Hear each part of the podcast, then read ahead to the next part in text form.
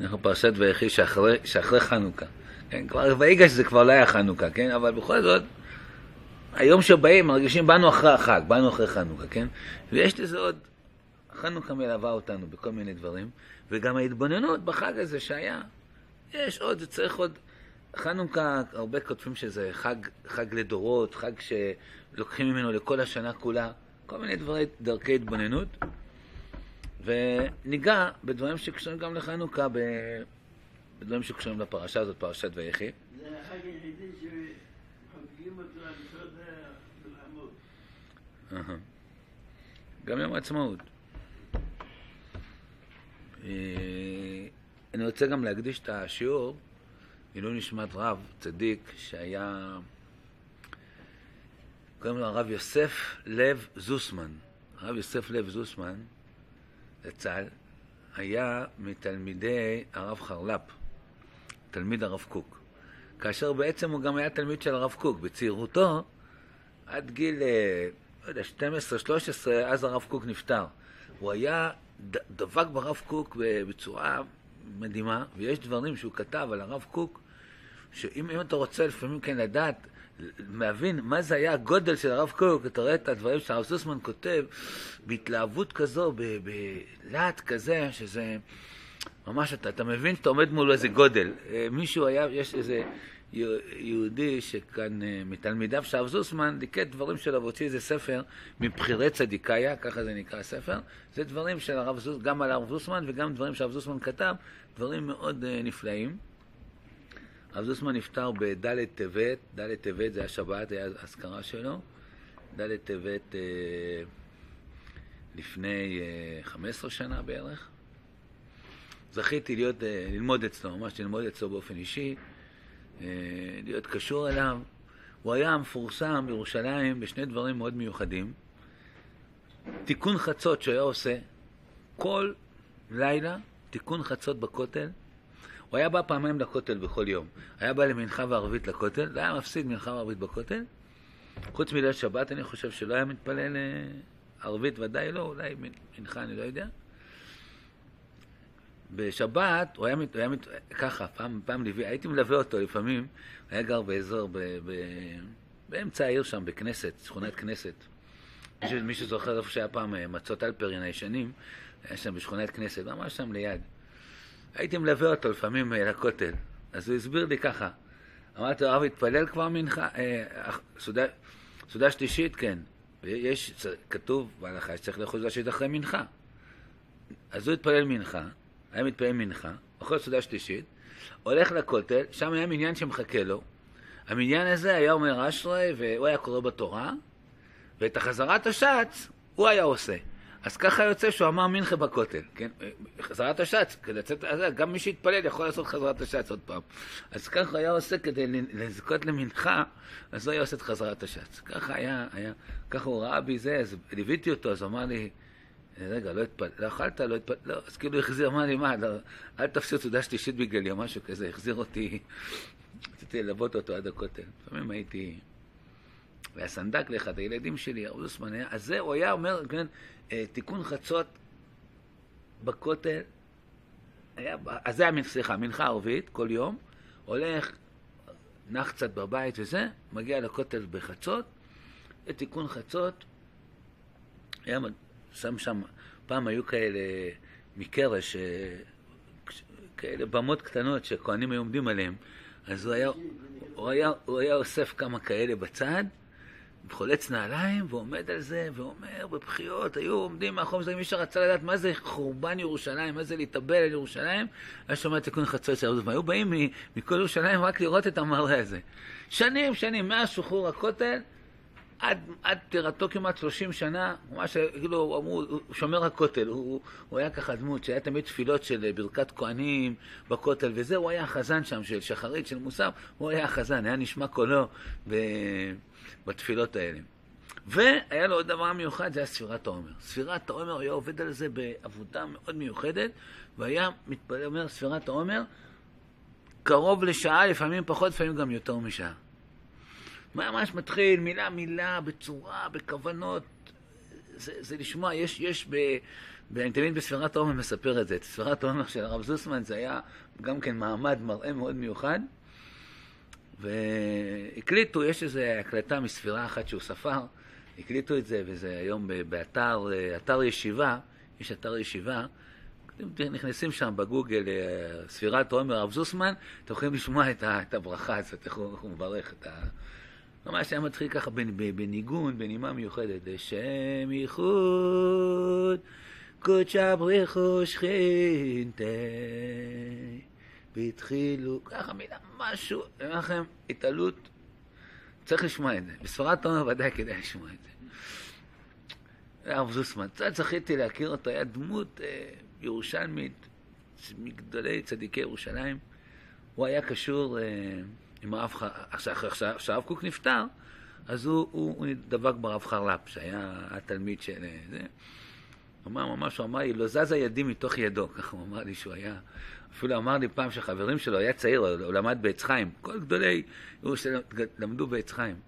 אז הוא אומר, החברים שלי אמרו לי, היו צוחקים קצת, היו, כי הירושלמים לא היו כל כך דבקים ברב קוק, בזה. אמרו לו, עד עכשיו היית קוקיסט, בטח עכשיו תהיה חרלפיסט. ככה, ככה פעם הוא אמר לי. הרב זוסמן, אה, זה משהו, אה, היום אנחנו נעלה לקברו, אז אני ככה מזכיר אותו, יום היורצייט של אה, הרב זוסמן. היה גאון בנגלה, בנסתר, הרבה מספרים של הרב חרל"פ, מי שפותח, תפתח בהקדמה, תראה שם בעריכה, הרב זוסמן אה, קשור לעריכה של הספרים של, הרב חרל"פ. היה גדול מאוד בתורה. לפעמים ביום ירושלים, ביום הצועה, היה בא למרכז הרב, ונתנו לו לדבר. היה אישיות אה, רב חשוב מאוד. טוב, עכשיו לשיעור שלנו. כן. מצווה להזכיר לפעמים כאלה שלא, אתם לא כל כך מכירים את זוסמן. צריך, הרב זוסמן צריך להכיר, לדעת שהיה מציאות כזו, איש כזה. התפילות שלו היו מאוד מיוחדות. בפרשה שלנו אנחנו נפגשים, מה, אני פה, יש לי. תודה. אם, אם, אה, אני אומר, שאל אדם בפרשת ויחי, מה, מה, אז ודאי כולם יודעים הברכות שיעקב מברך את בניו, כן, זה, יש לזה, זה ודאי משהו רציני, דבר מיוחד. אני תמיד מספר, הרי אתם יודעים שאני, לפני שאני בא לכאן, למכון מאיר, כל בוקר אני מלמד כיתה א'. זה. ואני מלמד כיתה א', ספר בראשית. בסוף השנה אנחנו מגיעים לברכות השבטים, פרשת ויחי. הילדים לומדים את זה בעל פה בצורה מדהימה. ממש בתוך איזה שבוע, כל בוקר שאני בא, רק כשאני נכנס לכיתה, ראובן בכורי אתה, כוחי וראשיתוני, יתר שאת ויתר עד, ככה עד סוף, עד הימים האחרונים של השנה, הניגון הזה, אני מרגיש שאני בסוף השנה עם הניגון של ברכות השבטים. אבל לא רק זה, הילדים זוכרים אותי עם ברכות השבטים האלה. כל פעם שאני נכנס לאיזה כיתה מכיתות שלימדתי בבית ספר, מכיתה ח' ועד כיתה א', נכנס רגע להגיד משהו לרב או משהו, אני נכנס, הכיתה נעמדת ואומרת, ראובן בכורי אתה כוחי וראשית אני. זה סימן ההיכר של הכיתה שלמדה אצלי. זה משהו, הם הולכים סתם ברחוב, ברחוב הם עוברים, רואים אותי, איזה ילד מאחת הכיתות שלי, לימדתי, רואה אותי, אז הם לא אומרים שלום הרב, הם אומרים, ראובן בכורי אתה כוחי וראשית אני. זה, זה משהו שמלווה אותי שנים, הכיתות האלה שלימדתי, ברכות השבטים האלה. אה, אבל יש עוד משהו שבפרשה שהוא, שהוא הוא, הוא בולט, הוא משהו מיוחד, זה הסיכול הידיים של, של יעקב אבינו. כשהוא מברך את אפרים ומנשה, כן, סיכל ידיו. ויוסף רואה את זה, ולא מבין. מה זה, יד ימין על אפרים ו- ויד שמאל על מנשה? מנשה בכור. הוא מנסה יוסף להזיז את זה. ואומר לו, ויאמר יוסף על אביו לא כן אבי, כי זה הבכור, שים ימינך על ראשו. כן? היד ימין היא החשובה, הבכור הוא החשוב, יד ימין צריכה להיות על ראש הבכור. כתוב כאן, בפרק מ"ח פסוק י"ט, וימאן אביו ויאמר. ידעתי בני ידעתי, גם הוא יהיה לעם, גם הוא יגדל, נכון? מנשה גם חשוב הכל, יהיה לו, יצא ממנו, רש"י אומר, הוא רומז על גדעון שיצא משבט מנשה, אולם אחיו הקטון יגדל ממנו, וזה זה, רש"י אומר, וזרוע ימלא הגויים, אומר רש"י, שעתיד יהושע לצאת ממנו, שינחיל את הארץ וילמד תורה לישראל, וזרוע ימלא הגויים, כל העולם מתמלא בצאת שמעו ושומו, כשיעמיד חמה בגבעון וירח בעמק איילון. זה יהושע בן נון. טוב, אז מה, זה, אז לכן אומר, אז, אז, אז, אה, התשובה של יעקב, אפרים יותר חשוב, הוא צריך להיות בראש. הדבר הזה צריך אה, ללמוד להבין אותו. הבאנו כאן היום כמה דברים קשורים לזה. קודם כל, על המילה הזאת וימאן, כתוב וימאן אבי ויאמר. מי שזוכר, אני קצת, כמו שאמרתי לכם, מלמד ספר בראשית, והמילה וימאן היא לא, היא לא, לא, אין הרבה בתורה וימאן. אבל בספר בראשית, כן, בפרשיות הקודמות שלמדנו יש פעמיים וימאן. אני אסתפק קודם וימאן אחד. זה, זה דבר שראיתי. חיפשתי, הרגשתי שיש איזה קשר, לא יודע, הרגשתי כשכתוב פה וימאן, וכתוב שם וימאן, איפה כתוב וימאן? כאשר באה אשת פוטיפר. כן? הוא אומר, תופסת את אה, יוסף ואומרת לו, שכבה עמי? כתוב שם, וימאן ויאמר. שם יש את השלשלת שאמר פה מר ידידיה, כן? שלשלת, שקוראים את זה ככה, וימאן, אצל האשכנזים הטעם הזה מאוד חזק, עושים אותו ככה, גם הספרדים קצת מעריכים, אצל האשכנזים מאוד מעריכים בו, זה, זה שלוש אה, כאלה, משולשים כאלה, כן? אז קוראים את זה, זה, זה מראה על מיון חזק, הוא לא רצה, אומר, אני לא אשכב איתך. וימאן ויאמר. חיפשתי, חיפשתי, יום אחד מצאתי. מצאתי כמוצא של הרב. מצאתי ב... בתורה שלמה של הרב קשר, הוא מביא מקורות מכל המקומות שאני לא מגיע אליהם, ושם מצאתי את המקור, מקור אחד, תראו. מקור אחד. וימאן ויאמר כן, זה יוסף, כן, וימאן ויאמר, אמר לו קודשא בריחו, ליוסף, כן? את אמרת, וימאן ויאמר? אתה אמרת לאשת פוטיפר, וימאן ויאמר, כן, ילדי בני ידע, אה, איך עשה את הרעה הגדולה הזאת? חייך, אני נשבע לך, שוימאן ויאמר אחרא הייתי לברך לבנך. יבוא וימאן ויאמר רחל לברכת בניך, והתברכו בי, ובזה התברכו בניך. הדאוד הכתיב, וימאן אבי ויאמר ידעתי בני ידעתי. זה מה שכתוב בויחי, וימאן יעקב ויאמר ידעתי בני ידעתי. ממש, אה, זה זוהר. זוהר. לא כתבתי, כן, אתם רואים את הזין ח' א', זוהר חדש? כן? זוהר חדש, זה המקור. כאן בסוגריים. זוהר חדש. טוב, אז קודם כל שמחתי לדעת, כן, ש... לא יודע, הרגשתי, זה לא... ואמן ואמן, יש קשר. אומר הזוהר, ממש יש קשר. בזכות יותר מזה, אומר הזוהר, הקדוש ברוך הוא כאילו אומר לי, לי, ליוסף, בזכות מה שסירבת, בזכות הווימן הזה, התברכו בניך שמה וימן ו... אז, אז זה משמע ש... שמה שיעקב סיכל ידיו, כן, זה, זה זכות, זה בזכות זה. זה בזכות זה, למה זה בזכות זה? איך אפשר להבין את זה? מה? לא, לא מבין. כן, טוב, בוא ננסה להבין. בשביל זה אנחנו כאן מנסים להבין, זה להסביר את זה. אה, אז אני לקחתי, כן, מה?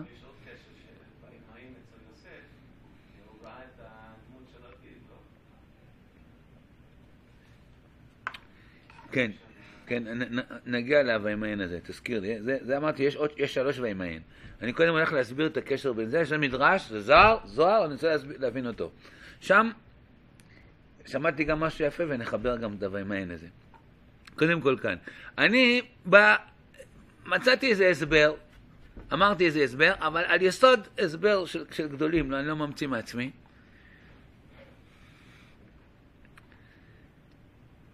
יש הסבר נפלא של העמק דבר, פירוש הנציב העמק דבר על התורה, על סיכול הידיים. למה באמת, שואל את השאלה הגדולה, למה יעקב אבינו, הוא רואה את הכל, הוא יודע את הכל, הוא מבין מה קורה, קח את אפרים, תשים אותו בצד ימין, קח את מנשה, צד בצד שמאל, ותברך ישר. כן, מה העניין לברך כך? כן, זה לא כך אה, נעים לברך ככה. תברך ישר. מה, קשה לך רגע להזיז את אפרים, תשים פה, מנשה תשים פה. בא הנציב ואומר פירוש נפלא. מקור שתיים, תראו, סיכל ידיו כמנשה הבכור, הוא מיותר, שהרי ידענו מעניין הפרשה כמנשה הבכור, אבל אין בזה עומק וכוונה, זה באמת לא היה ליעקב לסכל ידיו, אלא להפוך את מעמד הבנים, כן? היה צריך להזיז את הילדים, את מנשה, ל, את, ל, ל, ל, את אפרים לימין ואת מנשה לשמאל. אבל באמת מנשה הבכור, משום אחי, באשר מנשה בכור, משום אחי היה מכוון שיעמוד מנשה לרגל ימין של יעקב, ואפרים לרגל לשמאל, ורק את ידיו סיכל שיהיה להפך. הוא אומר, היה עניין, כיוון שמנשה הבכור, ש... הנציב פה מבדיל בין יד לבין רגל. יש עניין של רגל ויש עניין של יד. בואו נלמד את זה. מה הכוונה? טעמו של דבר, שאף על גב שהקדים יעקב את אפרים לפני מנשה, ומשום מה היה במדבר ראש הדגל, אומר הנציב דבר נפלא. כשאנחנו מסתכלים ב- ב- ב- בספר במדבר, בני ישראל הולכים, יש שם בפרשת במדבר, מחלקים אותם לארבעה דגלים. יש דגל יהודה, מחנה יהודה שהולך בראש, ועליו יושבים יששכר וזבולון, דגל אחד. דגל שני, ראובן, שמעון וגד. יש דגל שלישי, זה בני רחל, אפרים, מנשה, בנימין. ודגל שלישי, דן, אשר, אה, דן, נפתלי ואשר. אלה, אלה הדגלים. ב, בתחילת במדבר, ראש השבט, ראש הדגל של אפרים זה אפרים. אפרים, מנשה ובנימין. אבל בסוף ספר במדבר, פתאום מנשה נהיה הראשון.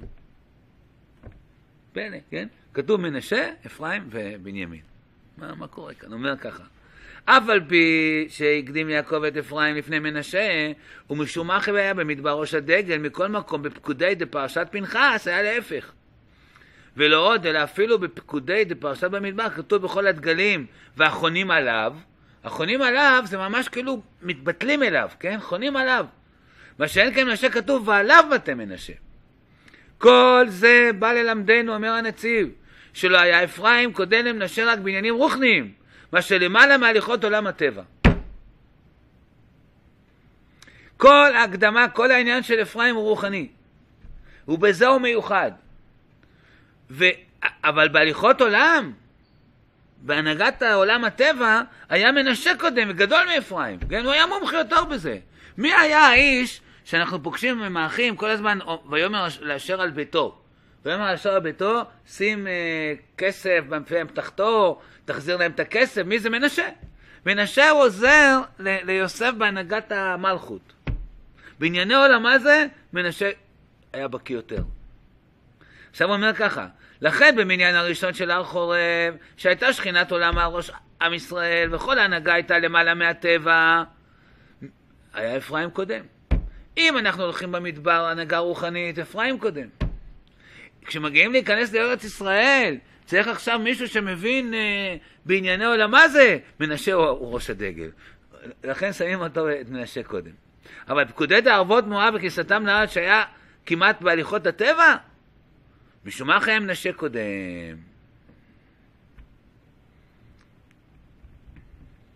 עכשיו הוא ממשיך מקור שלוש, שורה שלוש. היד משמשת את הראש והדעת, והרגל משמשת הליכות הגוף לפי טיבו. ומשום אחר חז"ל, ברק הרע דאבוה. משום אחר רצה יעקב אשר מנשה יעמוד, וככה, יעקב ידע בדיוק את הסדר הזה, והוא אומר, מי צריך לקבל את רגל ימין? מנשה. כי בעניין הרגל, כן, בעניין הארציות, מנשה הוא, הוא, הוא הכי חזק.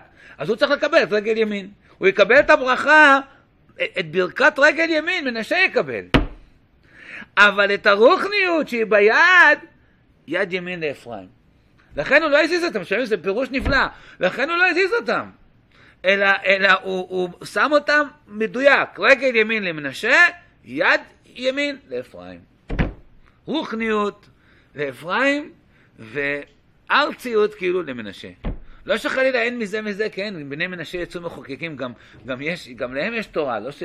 אבל, אבל הדגש אצל מנשה זה ענייני עולם הזה. לכן הוא מקבל את רגל ימין. הדגש באפרים זה רוחניות, לכן הוא מקבל את צד, את יד ימין. הנה, משום אחי רצה, אני חוז, חוזר מקור שלוש שורה שש, רצה יעקב מנשה יעמוד לרגלו הימנית, וסיכל את ידיו להיות אפרים אח לידו הימנית, וכולי. ועליו מנשה, אז הוא אומר, למה כתוב ועליו מטה מנשה שמה? אה, שוב, במקור 4, שורה 5, והיינו, דאף אגב שאפרים היה ראש הדגל, היינו משום שהנהגת המדבר היה ניסית, ובזה גדול כוח אפרים. אבל מכל מקום, מה שנדרש להליכות עולם היה מנשה גדול מאפרים, ומזה הטעם היה במניין פירות ואין קודם מנשה לאפרים, משום שהכניסה להר הייתה יותר נוטה להליכות הטבע, ובזה מנשה קודם. פירוש נפלא של הנציב מבלוז'ין. על סמך זה, על סמך זה העזתי להגיד, לא יודע, אמרתי את זה בפני תלמידי חכמים, הם הסכימו למה שאמרתי, אז אני מעז להגיד את זה. אמרתי ככה, יוס... עכשיו, מה אני רוצה להסביר לכם? את הקשר בין וימאן של יוסף לוימאן של יעקב. בסדר? אתם זוכרים? הזוהר אמר שזה קשור, שהקדוש ברוך הוא אמר ליוסף, בזכות וימאן, שמיענת באשת פוטיפר, אתה תזכה לוימאן שאבא יברך את אפרים קודם, כן? איך זה קשור? אמרתי ככה, על פי מה שהנציב הסביר. יוסף, אמרתי, האדם הוא מורכב מגוף, גופניות, חומריות, יצרים, תאוות. ויש גם רוחניות, כן? יש תורה, יראת שמיים, שהיא מלמדת אותנו להתגבר על זה. להתגבר על זה. תלמד תורה, בראתי לך עץ הערה, בראתי לך תורת תבלין. זה התבלין. יוסף מתמודד עם ניסיון מאוד קשה של היצר. הוא מתגבר עליו. הוא מראה שהרוחניות שבאדם היא הגוברת. אל יגיד אדם, אני לא יכול, אני נופל פה בפיתויים של הזה, של האינטרנט, של... האדם, יש לו בחירה להתגבר. יוסף מלמד את זה. אם אדם רוצה לקחת משהו מפרשיות האלה, שיקח את יוסף, איך הוא עמד שם ו- ואומר, וימיין, וימיין הזה צריך להדהד באדם, כל פעם שהוא בא ללחוץ, אני יודע, על איזה כפתור, אני לא יודע איך מפעילים את הכפתורים האלה, ברוך השם. לא רוצה לדעת ללמוד, שלא יהיה לי שום, בכלל אין לי, לא יודע, לא אין לי ניסיון. אני לא, לא, בכלל לא לומד את זה. כל מי שבא חלילה עומד חלילה בפיתוי הזה, ייזכר וימאן, יצעק וימאן כזה ויברח, ויאנס החוצה, כמו יוסף הצדיק. יוסף מלמד שאפשר לברוח מזה. זה מה שהיה ביוסף. יוסף מלמד שהרוחניות באדם היא גוברת על החומריות שלו. אמר לו הקדוש ברוך הוא, ככה אני, אני מקשר את זה, בחיל ורעדה אני אומר את זה, אבל ככה נראה לי. אמר לו הקדוש ברוך הוא, אתה התגברת? הראת שהרוחניות היא קודמת? חייך שאפרים יהיה הקודם למנשה. כן? אז אבא יגיד, וימיין יגיד יעקב אבינו, שאפרים הוא הקודם, אפרים זה הרוחניות, היא הקודמת ל, ל, ל, לגופניות, לארציות. אתם שומעים? ככה חיברתי את, ה, את הזהו. זה נראה לי ככה, לא איזה חידוש אמיתי שאפשר להגיד אותו.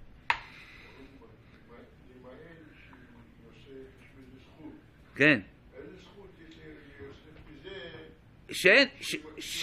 שאפרים הוא הראש, שהרוחניות היא מובילה פה את עם ישראל. זה הזכות. אומר לו, חייך יבוא וימאן ויאמר אחרית, ובזה יתברכו בניך. תראה את לשון הזר, מה, איך זה קשור? זה קשור כי, כי יוסף הראה שהרוחניות זה הדבר, אה, זה הראש. אז שמים את אפרים בראש, זה, זה, זה, זה, זה הזכות. על פי זה, עכשיו, אחרי כל מה שאמר הנציב, כן, לא, לא יודע אם זה קושייה, אבל, אבל בכל זאת אפרים הוא כזה שלם, ש, שיוצא ממנו יהושע, אז יהושע הוא לא רק ברוכניות, כן? יהושע, איש התורה, נער, לא ירמיש מתוך האוהל, הוא המצביא הגדול, כן? זה, זה שלמות מאוד מיוחדת, אפרים. יהושע בן נון לפחות, כן? מה שיוצא מאפרים, יהושע בן נון, תראו איך רש"י אומר מקור חמש. ידעתי בני ידעתי שהוא הבכור, גם הוא יהיה לעם וגם הוא יגדל, שעתיד גידו לצאת ממנו שהקדוש ברוך הוא עושה נס על ידו, ולמחריב הקטנות דהיינו שעתיד יהושע לצאת ממנו, שינחיל את הארץ ולמד תורה לישראל. אז טוענים שיהושע הוא כלול בשני דברים. הוא גם מנחיל את הארץ וגם מלמד את התורה. ופה אנחנו נכנסים לסוגיה, מה שהבאתי לכם היום את כל הסוגיה הזאת, זה להבנת uh, תהליכי הגאולה שלנו בימינו. עם ישראל היה בגלות, בגלות היו צריכים לברוח מכל ענייני העולם הזה, מכל החומריות, מכל בניין הארץ, עיסוק באדמה. כשחזרנו לארץ ישראל, כלומר ממש נשכח מאיתנו הדבר הזה. אבל, אבל אבותינו באו ויש מצוות ש, ש, של ארץ, כן? של אדמה, של... התחייה הלאומית היא, היא, היא, היא, דרך, היא דרך בניין הארץ. מי צריך לעסוק בזה? אנשי קודש. זה לא פה, פה חול ופה קודש, צריך לחבר את החול והקודש. זה אנחנו לומדים. קודם כל הרב ציודה אומר את זה לגבי תורה וצבא. מקור שש, ספר תורה, בראשית נקרא ספר הישר, כפי שהדבר מוזכר לגבי מלחמות יהושע. יהושע תלמיד של משה רבנו, ומשרתו יהושע בן נון נוער לא ימיש בתוך האוהל. אין אצלו רגע אחד של ביטול תורה. ויחד עם זה, הוא המצביא לפני כל ישראל. ויאמר משה אל יהושע, בחר לו אנו אנשים. איך הדף? בחר לנו אנשים וצא יילחם בעמלק. איש, תראו כאן את המשפט הזה. כמה צריך לבאר אותו, לברר אותו, כן? היום שאנחנו רואים שיש מלחמה נגד התורה, כן? תפסו את התורה, תלכו לצבא. מה, מה, מה זה קשור? אומר הרב ציודה, איש התורה הוא איש הצבא, המכניס את עם ישראל לארץ ישראל. כן? במקומותינו, בתורת הרב קוק, אה, בונים אנשים כאלה, שהם אנשי תורה ואנשי צבא, וזה לא אחד לעשות את השני. הפוך. אלו יהיו הלוחמים הכי טובים. אם פוגעים בלימוד התורה של הבחורים, אז הצבא שלהם זה, זה, זה יהיה פחות טוב. הוא תלמידו של משה רבנו בתורה, הכל עניין אחד, אומר הרב ציודה. שקידת התורה מחייבת את צידוק תוקף המלחמה. כי צריך להילחם, כשהייתה מלחמת מצווה, כולם יוצאים. מלחמת השחרור, כשלא היה לוחמים, והיה בלאגן כאן בארץ, ולא היה... הרב ציודה סגר את הישיבה, סגר את הישיבה, אמר, צאו להילחם. מלחמות אחרות, אמר, בסדר, מי, ש, מי שמגויס, מגויס, בסדר, לא צריך לסגור את הישיבה, כבר יש יותר לוחמים. אבל ודאי שהוא ראה, כשישבו עם, עם, עם ראשי הצבא על הטופס, היום כבר הכל מבולגן, אין דחיות ואין זה, והכל מבולגן. אבל כשהיו ישבו עם ראשי הצבא, ראשי המדינה וראשי הישיבות, לכתוב טופס, הרב צבי יהודה הקפיד שלא יכתבו פטור, פטור לבחור הישיבה. דחייה. דחייה. מה לא פטור? אנחנו לא פטורים מזה. כולנו חייבים בזה. אדם לפי איזה זמן, הולך משרת. ככה לימדנו הרב ציודה, לא, לא נפטרנו. ואני הלך, למדתי בישיבת כזרב, למדתי, למדתי, למדתי, למדתי.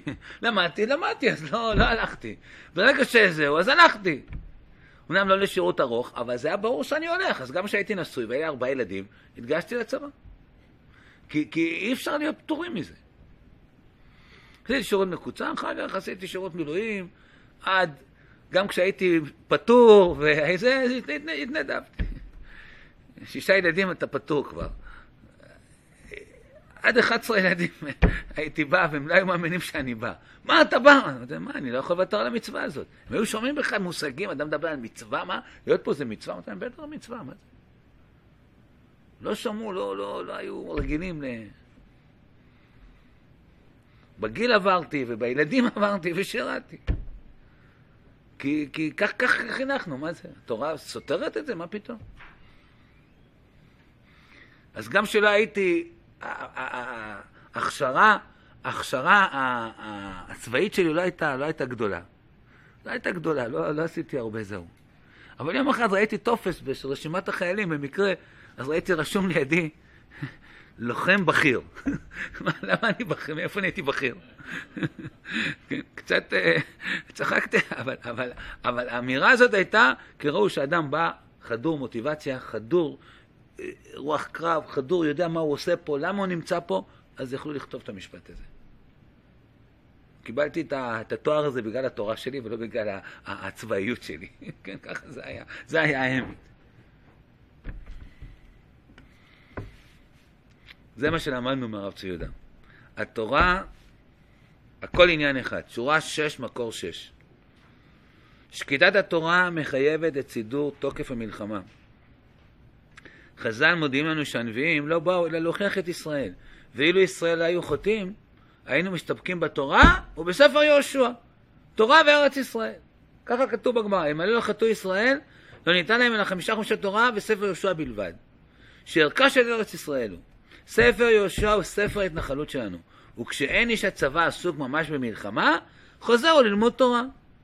לכן בעת שלא היו עסוקים במלחמה בפועל, רק צרו על יריחו, בא המלאך שר צבא השם להוכיחו על ביטול תורה. כדברי חז"ל מסכת מגילה וראובן, בזמן מלחמה הוא עשו מצווה דאורייתא, אבל כשאינו חייב לשרת בצבא, הוא חייב לחזור לישיבה ולשקוט בתורה. גם בני ישיבה שייכים לצבא. כשהמצב הוא שמספר האנשים אינם מוכרחים לחזק, להחזיק בעוזי, אז היה עוזי, זה היה, כשהרצות הביא לפני 35 שנה, עוזי זה היה הנשק ה... לפני 40 שנה כבר, אתה יודע שדיבר על זה. אז מכיוון שתורתו אומנותו, עלינו לעסוק בתורה. כן? אני אומר, כשם שהרב צבי יהודה אמר שצריך ללכת לצבא, הוא ידע גם אנשים בשלבים ראשונים של בניין התורה שלהם לא ללכת לצבא. היה לי חבר, למדנו חברותא, שיעור ג' מרכז הרב, והוא אחרי שיעור ג' רצה ללכת לצבא. הוא הלך, זה אמר לצבא, ויתר על, ה, על המעמד שלו כבחור ישיבה, ויומיים לפני הצבא הוא הלך להגיד לרב צבי שהוא מתגייס. לא סיפר. לא יודע, מסיבות השמורות עמו, הוא לא אמר לרב צבי שהוא עושה את זה. היה לו צו גיוס לעוד יומיים. הוא הלך לרב צבי יהודה, אמר לו, הרב, אני הולך לצבא. צבי יהודה הכיר אותו, הכיר את ערכו. הוא היה, הסבא שלו היה רב גדול מאוד. צבי יהודה הכיר אותו. הרב צבי יהודה אמר לו, אתה לא הולך. אמר לו, הרב, צו גיוס, עוד יומיים. אתה לא הולך. מה עושים? הרב דרוקמן, שליטה, היה אז בכנסת, היה חבר ועדת חוץ וביטחון. אז היו הדברים אחרת, והיום זה הכל, אה, יש מלחמה יותר קשה על זה. אמר, לך לרב חיים שיבטל לך את זה. הלך לרב חיים דרוקמן, ביטל לו את הגיוס, הבחור ישב ולמד עוד כמה שנים, היום הוא רב חשוב בישראל. הוא הלך לצבא אחר כך גם כן. לא שהוא הלך לצבא. אבל אז, באותו זה, הרב צבי ידע, עכשיו אתה צריך לשבת ללמוד תורה. אבל לא בתור פטור. כשאין צורך להחזיק בעוזי, תעסוק בתורה, כן? אבל כשיש צורך להשתייך לצבא, כל אחד מאיתנו לפי חשבון אינדיבידואלי, אז גישתנו חיובית. מי שהולך לצבא על פי צו של הרמטכ"ל, ודאי אינו מנותק מדבר השם, בגלל היותו מעוקם ולעסוק בתורה. אנו שייכים לכלל ישראל ולמדינה בלב ונפש. קיימת מציאות של צדיקים שאינם מאמינים, שלא רוצים ללכת, כן? אבל לעומתם אנו קשורים לעם ומסורים למדינה ולצבא, ויחד עם זה אנו מסורים לתורה, כן? יש בלבול, חושבים שכולם צריכים לשלוח לצבא, זה לא נכון. מי שמוכן למסור נפשו וללמוד חמש ועשר שנים בישיבה, הוא צריך לשבת ללמוד, לא כל אחד יכול לעשות את זה. זה, זה, זה גם, זה, מדברים על שוויון בנטל, כן? השוויון בנטל הוא שיהיו אנשים שעוסקים בתורה ויעשירו את עם ישראל בכוחות רוחניים. למה אנחנו לא אומרים בואו, טוב, גם אתם תלמדו בישיבה, אנחנו לא אומרים להם בישיבה. אף אחד לא מצפה שכי... אנחנו היינו שמחים, אבל לא. אנחנו נושאים בנטל הרוחני של עם ישראל, בחורי הישיבות. זה לא מתוך אה, זלזול או טוב לי, אני אשב בישיבה ואתה תשב במערבים. שקידה בתורה היא שקידה בתורה, והיא דורשת עמל, והיא דורשת זה, וגם הוא ילך רגע לשכב במערב, זה לא סותר. כל אחד לפי ערכו, לפי זה, לוקח איזה זמן, הוא עושה את השירות הזה וכשיר למלחמת מצווה.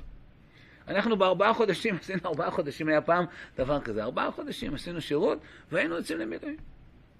היה שישה חודשים, היה, היום הולכים תשעה חודשים, בסדר, אז אדם ודאי בתשעה חודשים הוא אחרי שזו מיומנות רצינית שיכול להילחם בעת בעת צרה, זה חשוב מאוד. אבל יש גם חוזר לישיבה ולומד. יש מלחמה, אשרי מי ש... כן, אה, יוצא להילחם. השבוע זה, זה יום, הז... יום הזיכרון של החיילים של עופרת יצוקה. בעופרת יצוקה, כן, לצערנו, ברוך כבר, מצד אחד לא נהרגו הרבה חיילים, 11-12 חיילים שנהרגו. כמעט חצי מהם היו חבר'ה שהיו כאלה, של אנשי תורה, שקמו והלכו להסתער. אם זה דגן ורטמן, היה בחור שלמד שנים בהר המור, ועשה צבא בצורה, היה רב סרן. אם זה יוני נתנאל, בן uh, תלמיד שלימדתי אותו בכיתה א', את יוני הזה. למד שלוש שנים במכינה, למד תורה וזה, והלך, נהיה קצין, נהיה, זה היה משהו. ועוד לוחמים, אחד על אלוף, אני לא זוכר את כל השמות, של חבר'ה ש, ש, שבאו מתוך זה, שם זה כבר בלט, ראה שהתורה, ה, ה, ה, כן, יחסית לאחוזים שלנו בציבור, נהרגו רבים ש... ש אה, ודאי כולם יקרים, לא שאני חייל המודד, אבל, אבל ראו, הנה, זה תורה, זאת התורה הגואלת, שהיא שולחת את בניה בעת צורך למלחמה. והם לוחמים מעזים ונפלאים. אם זה איזה קרוב שנפצע אז בצורה, אהרון קרוב, כן, שיצא מאיפה, זה היה קידוש השם גדול, יצא מחופתו למלחמה, ככתוב בתורה, כן? חתן מחופתו. זה היה עכשיו, לפני חמש שנים. אהרון קרוב שנפצע קשה, לא ידעו בכלל ש... אם יזכה ל... אז אלה, זה, זו, זאת התורה, זאת כן, לפני, בפועל יצוקה, התורה הזאת שהרב ציודה לימד, היא, היא יצאה לפועל, ראו אותה, ומה מה היא אומרת, מה, מה, מה, מה היא דורשת כאן, מה, איך היא מובילה, החבר'ה האלה הובילו את, את המלחמה.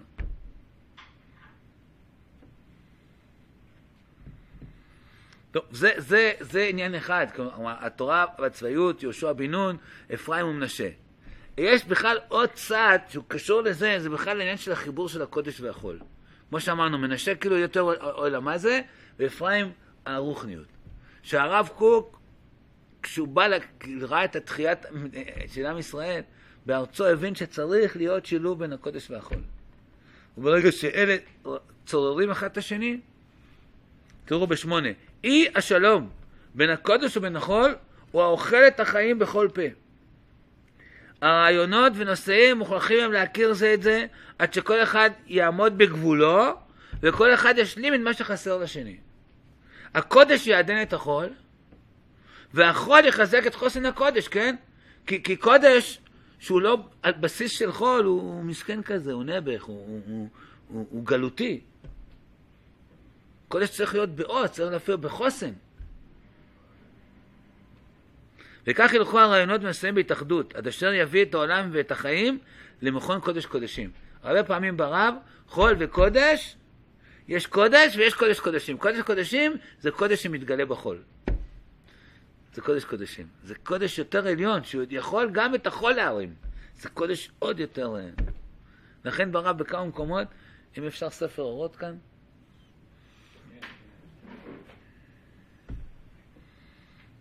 סליחה, כל פעם הוא צריך ל... צריך לשים פה מישהו. אורות.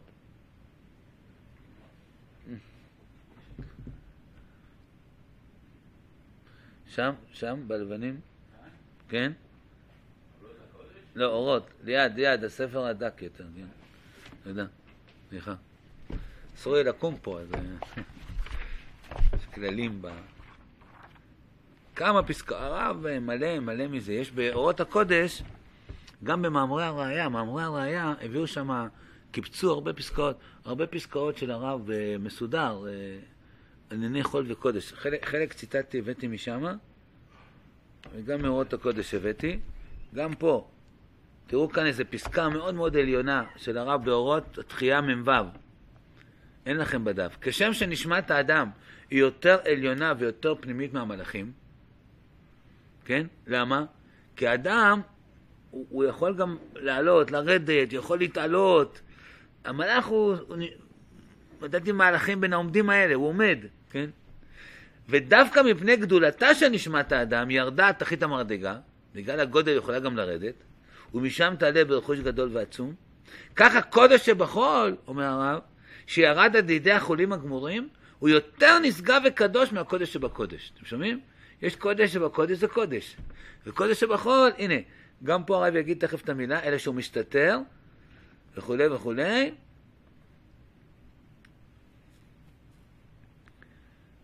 אה, לא אומר את המילה קודש קודשים, אבל הוא אומר יותר נשגב מהקודש שבקודש.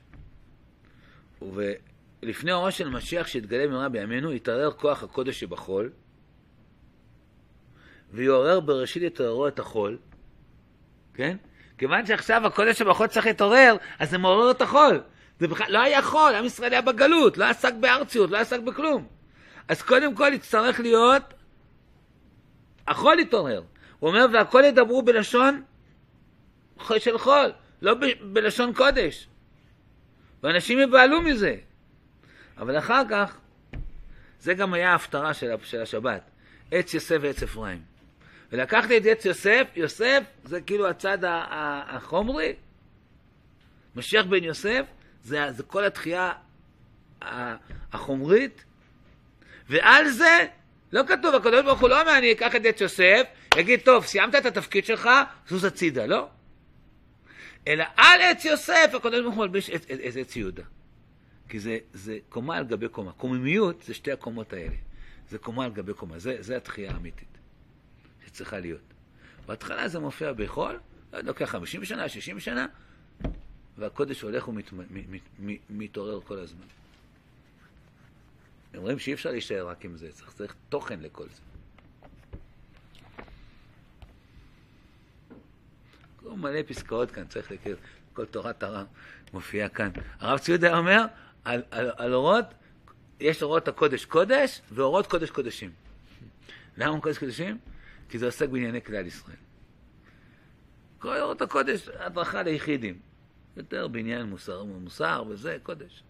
אורות הקודש, קודש, אורות קודש קודשים. ענייני כלל ישראל. הנה הרב גם מסביר, זה גם פה, ממש איפה שפתחתי. בתשע, מקובלים אנו, גם מאורות, שמרידה רוחנית תהיה בארץ ישראל ובישראל בפרק שהתחלת התחיית האומה תתעורר לבוא. הרב צפה את הכל. השלווה הגשמית שתבוא לחלק מהאומה, אשר ידמו שכבר באו למטרתם, תקטין את הנשמה. ויבואו ימים אשר תאמר אין בהם חפץ. השאיפה לאידיאל מסיים כשהם תחדל, וממילא ירד הרוח וישקד, אשר יבוא השר ויהפוך מגפה, ויראה והלל כי חוסן ישראל הוא בקודש עולמים. הרב מסביר בשורה שבע למה באה הירידה הזאת. הצורך למרידה זו היא הנטייה לצד החומריות, שמוכרחת להיוולד בכלל האומה בצורה תקיפה, אחרי שעברו פרקי שנים רבות שנאספנו לגמרי בכלל האומה הצורך לזכות חומרית. בחוץ לא יכולת להתעסק בחומריות. עכשיו שחוזרים לכאן יש אה, צורך, כן, להתעסק בחומריות. זאת הנטייה שתיוולד, תדרוך בזעם ותחולל סופות. הם הם חבלי משיח שבסטו את העולם יודעים אחוריהם.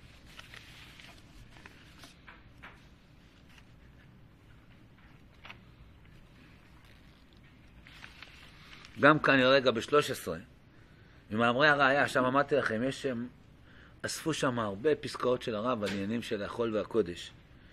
13. העולם סובל מפני ששכח את הקודש, והוא יצא מסבלותיו רק ביזכר לו את אשר שכח ויזכור את הקודש.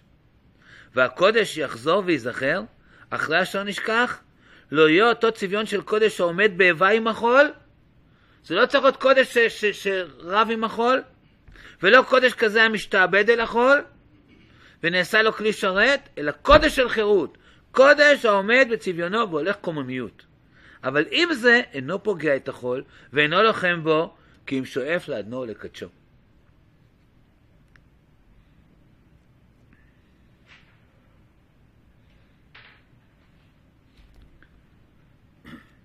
עוד אני קורא, שורה 7, מקור 13. הננו הולכים ונתבעים מעמקי החול, להצלה אנו צריכים, וההצלה מוכרחת לבוא. זה עניין של הכלל, של האומה, של העולם כולו.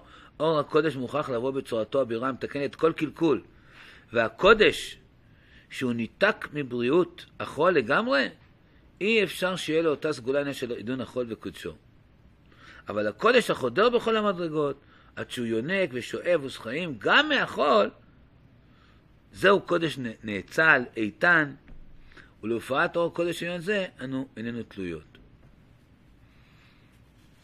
כן, זו שאלה איך עושים את זה, כן, ואיך איך, איך מתמודדים, אבל ודאי שאנחנו לא, כאן, איך אומרים, בישיבה, ו- יודעים שאנשים שבאו, בעלי תשובה, שבאו עם כל מיני כישרונות, עם כל מיני זה, אז לא באו ואמרו להם, תזרוק את כל זה, ורק תורה. אלא אותם כישרונות שיש באנשים, ידעו לתת להם מקום, תפתח את זה. היום זה כבר נהיה, היום רואים בעלי תשובה מכל הזרמים שהם יודעים, כן, פתאום אתה רואה נגנים, אה, מה דיברו אצלי בבית בשבת, שיש היום יותר, אה, כן, יותר, מוזיקאים, זה, זה, זה, של קודש. מה? כי, כי אנשים חזרו בתשובה, אבל אומרים להם, תישאר בתוך זה, כן? ת, ת, ת, ת, ת, תפתח את זה. זה לא חול שצריך לזרוק אותו. אבל זה לא, זה לא סותר את הקודש. יש כאן איזו שיחה, אני לא העמקתי בה מספיק. הבאתי פה מקור 10 ו-11, מתוך דברים של הרב טאו, שקשורים לחנוכה. זה, זה מתוך uh, ספר uh, שיחות לחנוכה, מדברים שהרב כתב בעין היה, בעין היה שבת. האותיות היותר uh, uh, מודגשות זה דברי הרב, והאותיות הפחות uh, מודגשות, כן, בצבע יותר בהיר, זה דברים של הרב טאו. אז בואו נקרא את זה כאן, גם מסביר כאן בצורה מאוד זהו איך, איך צריך uh, לבנות את החול והקודש. מקור עשר. זה דברים של הרב. בכל זאת, יש כמיהת לב שלא נתמלא. מיום אשר החזון המעשי של בניין הארץ ותחיית האומה התחיל ללכת להתגשם, הייתה הדאגה הפנימית שלנו לחיזוק חיזון הרוח. להפיח אש הקודש בתוך מעשה החול. על מנת שהקודש הצפון יתגלה ויושיע. כי אי אפשר לישועת ישראל שיהיה צומחת בהצלחה, אלא אם כן תהא מעורבת הרכבה יסודית משני הכוחות, הקודש והחול. וההבדלה בין הקודש לחול, הוא אומר, מקבילה להבדלה שבין אור לחושך. נכון? אנחנו עשינו הבדלה אתמול. איך אנחנו רואים שם? מבדילים בין קודש לחול, ובין אור לחושך, ובין ישראל לעמים, כן? איך זה, למה זה מקביל? למרות ההבדלה שביניהם, ישנם יחסים הדדיים בין האור והחודש. חושך משלימים זה את זה. ורק בצירופם הם מלאים תפקידם בשלמות. המהר"ל אומר, כל דבר נדע מהפכו. אם, אם אין אור, או אין חושך, אתה לא יכול לראות את, ה, את, ה, את המבדיל בין האור והחושך, כן? צריך את החושך, זה, זה כאילו ניגוד שהוא משלים. ככה גם הקודש והחול. קודש ישראל להשם ראשית תבואתו, שורה שמונה, אבל מציאות הקודש מבעיקה רק מתוך מציאות החול. כדי שהקדושה, אומר הרב טאו, תוכל להופיע בעולם הזה, דרוש שיישאר חלק של חול, על מנת להבדיל את ההבדלה והאיכות של הקודש. לכן, אם אדם בא ואומר, כל גרגרני, כל גורני תרומה, את כל הגורן הוא, הוא תורם, כן? או כל עיסתי חלה לא אמר כלום. מה עשית, כן? כי הדגש של התרומה, שהיא תרומה, חלק מה, נשאר חול וחלק תרומה. בעיסה חלק הוא, הוא, הוא, הוא חלה וחלק לא. כי אנו צריכים גם לחול וגם לקודש, שורה 11, אלא שדרושה הגדרת גבולות שביניהם והבדלתם. כי כאשר הגבולות מטושטשים, שני הצדדים סובלים, לוקים. הקודש אינו קודש, וגם החול מאבד את עצמותו, את עצמתו. וביחד עם זה, להבין שהחול והקודם משמשים זה את זה, כשם שאי אפשר לימין בלי העזרה והשימוש של השמאל. כאשר כל אחד מהצדדים מוגבל ומוגדר לפי ערכו, הוא חי במלואו זו, ודווקא משום כך מתאפשרת הפעולה ההדדית ההרמונית שלהם, וכולי. מקור 11. אני רוצה עכשיו להגיע ממש לדברים שאנחנו מרגישים כיום, שיש יותר כאילו מוות, כאילו החול פורץ ורוצה לבטל ממש את הקודש. היום אנחנו רואים דברים, מחוקקים חוקים נגד הקודש בצורה מאוד חזקה. איך אנחנו... אומר הרב ב-11, כך הדברים ביחס לכלל האומה. כדי שהאחדות העליונה תופיע בשלמות, צריך כל אחד מהכוחות המעשיים להיות בשיא בריאותו, בכל תוקפו ובמלוא עוזר החיים שבו. כלומר, יש עניין ככה אני מבין היום, ככה אני, אני הקטן, אני לא אומר לכם שאמרתי את זה מ...